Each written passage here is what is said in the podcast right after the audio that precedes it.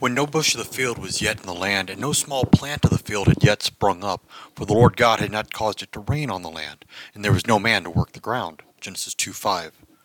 No rain had fallen on the earth from the creation of the plants on the third day, and the creation of Adam and Eve on the sixth day. Why is this detail important? Because God had a perfect design for everything in creation, and everything was dependent on his greatest creation, humans.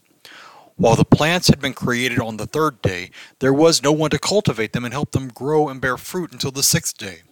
God's plan has always surrounded humanity. That's why he created nothing after us. We are the crown of his creation.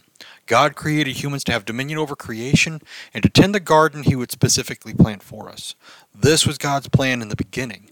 This is God's plan on the last day. Those who believe and trust in him will find themselves in paradise, right where he created us to live. Amen.